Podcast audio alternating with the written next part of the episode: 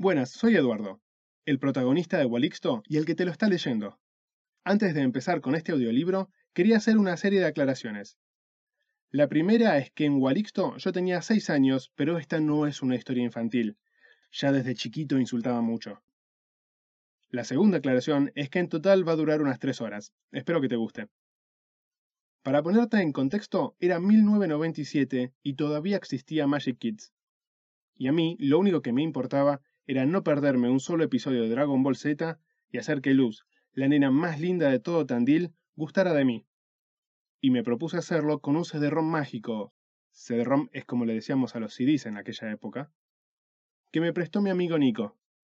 Y desde ya déjame decirte que esa fue una metida de pata grande como una casa.